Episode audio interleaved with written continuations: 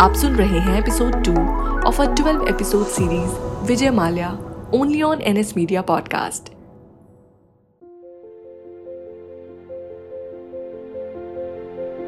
last episode में आपने जाना विजय माल्या की ज़िंदगी के पहले किरदार और उनकी ज़िंदगी के सबसे महत्वपूर्ण इंसान विठल माल्या के जीवन से लेकर उनके संघर्ष और उनकी मृत्यु तक हमने एक अनोखे और एक सुनहरे सफ़र का अनुभव किया है।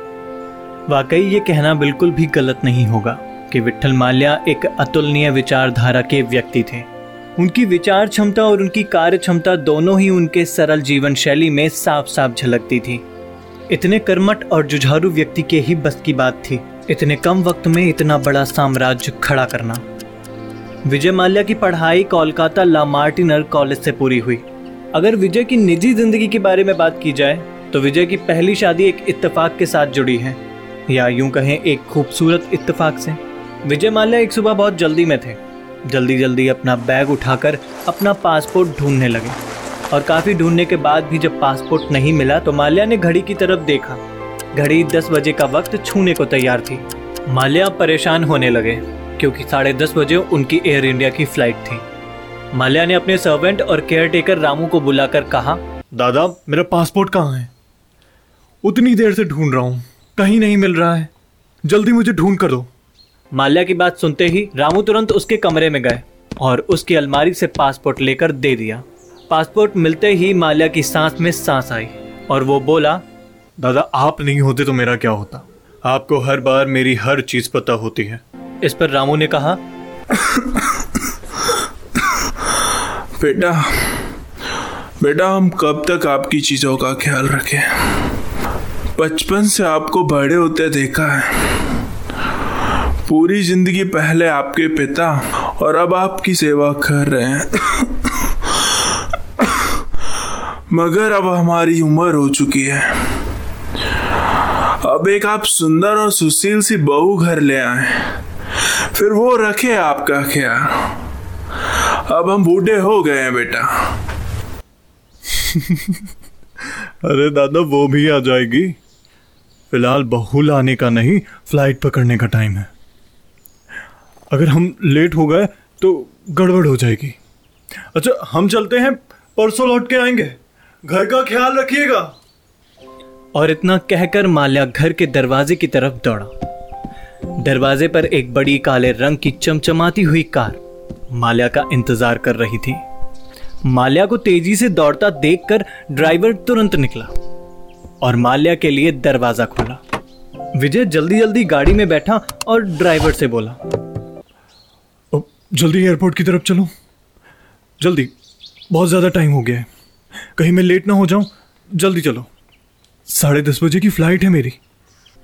इस पर ड्राइवर बोला ओके साहब इतना बोलकर ड्राइवर ने दरवाज़ा बंद किया और कार लेकर एयरपोर्ट की तरफ़ रवाना हो गया। माल्या जल्दी जल्दी पहुँचने के लिए बार बार ड्राइवर से कहते जा रहे थे अरे जल्दी चलो। मैं लेट हो जाऊँगा। और उस पर ड्राइवर वक्त से पहले पहुँचने का आश्वासन देता। सर हम टाइम पर पहुँच जाएँगे। माल्या आखिरकार एयरपोर्ट पहुँचा और भीड़ को चीरता हुआ गाड़ी से बाहर निकल के फ़्लाइट की तरफ़ भागने लगा। एक बहुत अर्जेंट मीटिंग में जाना था उसे। जल्दी जल्दी करते करते आखिरकार माल्या को फ़्लाइट मिल गई। और अपनी सीट पर बैठकर माल्या फाइल्स के पेपर देखने लगा। ये सोचते हुए अब तक कुछ तैयार नहीं है। मीटिंग में क्या करना है, जरा देख तो लूँ। माल्या अपनी फ़ाइल खंगालने में व्यस्त थे, कि तभी उनके कान में एक हल्की सी आवाज़ आई। एक्सक्यूज मी सर माल्या इतना व्यस्त थे कि वो आवाज़ ना जाने उनसे कब अनसुनी हो गई और वो एक एक पेपर को देखने लगे कि तभी फिर से माल्या को किसी ने कहा। एक्सक्यूज मी सर और इस बार इतनी मीठी आवाज़ को माल्या इग्नोर नहीं कर पाए। और इस बार उन्होंने सर उठाकर ऊपर देखा और देखते ही रह गए। लाल रंग के लिबास में एक बेहद खूबसूरत लड़की शायद वो एयर हॉस्टेस थी। शायद नहीं वो एयर हॉस्टेस ही थी। उसके नेम प्लेट पर नाम लिखा था समीरा शर्मा। और वो मीठी सी आवाज़ में कह रही थी Sir, the flight is about to take off. Please wear your seatbelt. वो क्या कह रही थी माल्या कुछ समझ नहीं पा रहे थे। वो खो गए थे समीरा की गहरी आँखों में। कुछ वक्त बाद ध्यान टूटा और माल्या झटके से बोला ओह yes sorry seat belt of course Thank you, sir. इतना बोलकर वो चली गई मगर माल्या के मन में अब वो बस गई थी। पूरी उड़ान में सिर्फ़ समीरा पर ध्यान था माल्या का। फ़्लाइट लैंड हुई माल्या की मीटिंग हुई और मीटिंग खत्म होते ही माल्या ने समीरा के बारे में उसके घर के बारे में उसका फ़ोन नंबर सब पता कर लिया। और धीरे धीरे समीरा से मिलना जुलना शुरू कर दिया।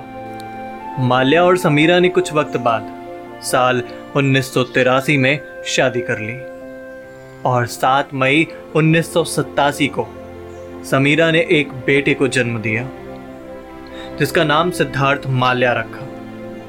मगर यह शादी ज़्यादा दिन तक चल नहीं सकी और कुछ ही वक्त बाद दोनों का तलाक हो गया। माल्या को समीरा से सच्चा प्यार था। मगर दोनों के बीच तालमेल ना होने की वजह से माल्या उस रिश्ते को बचा नहीं पाए। तलाक के बाद माल्या बेहद अकेले हो गए थे।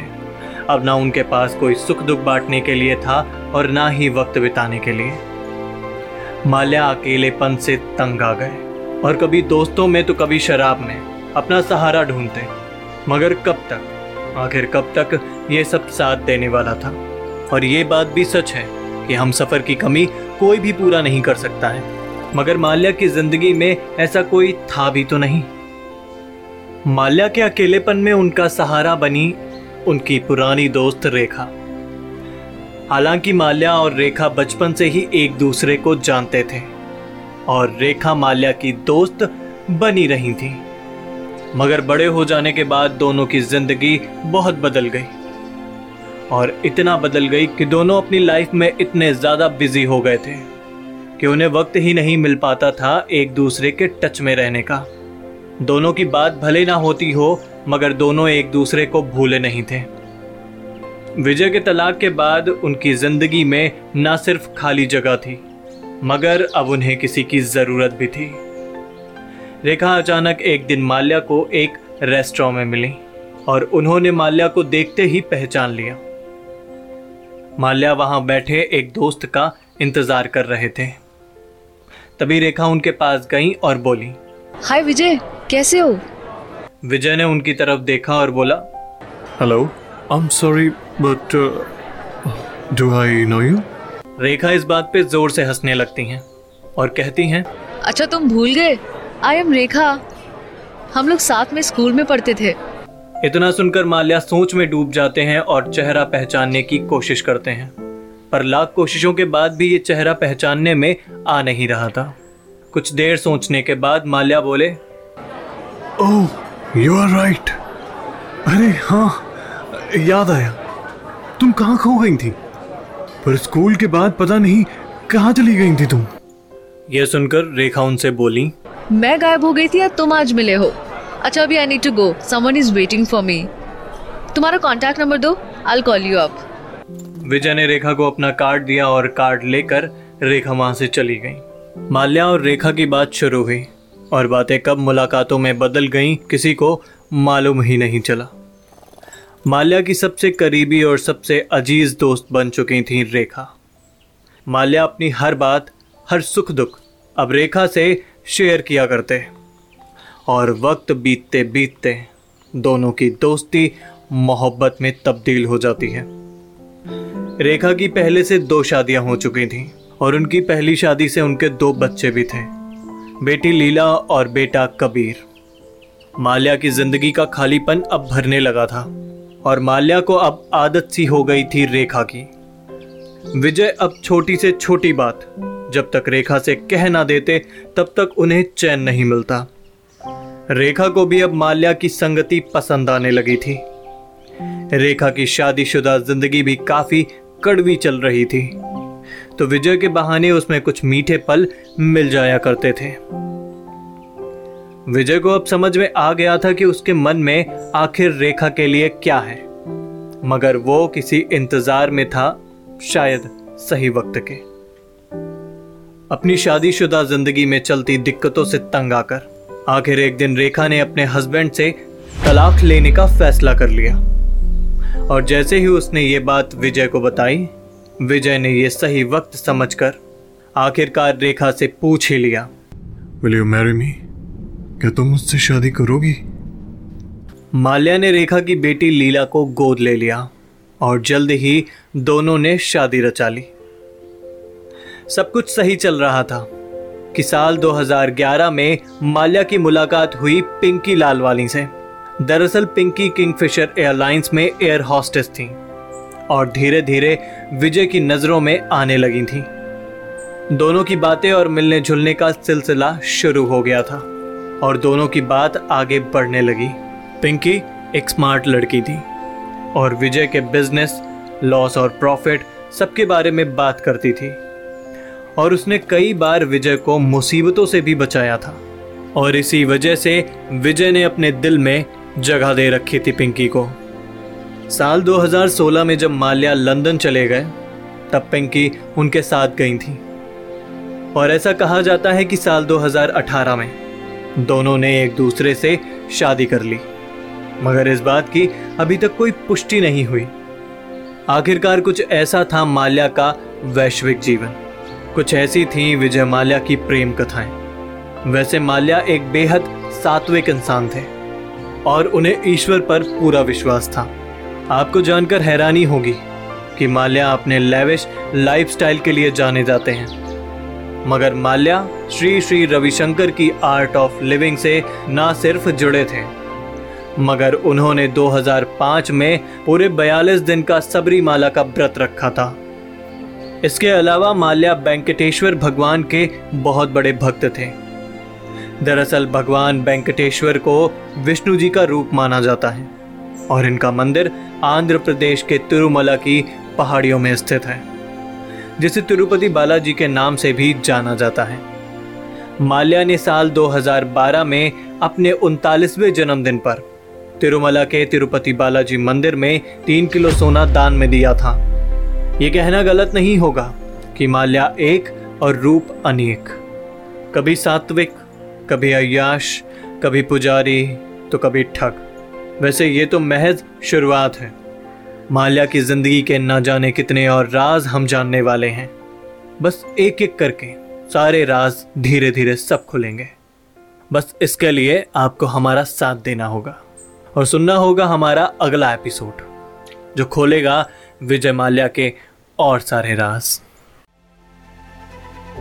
आप सुन रहे हैं Vijay Mallya only on N S media podcast written by Tusharika Sharma sound design by Mohinder Rathore voice over by Kushal Dixit. Subscribe to our channel on Google podcast app और wherever you listen to your podcast For feedback, mail us on www.nsmediapodcast.com.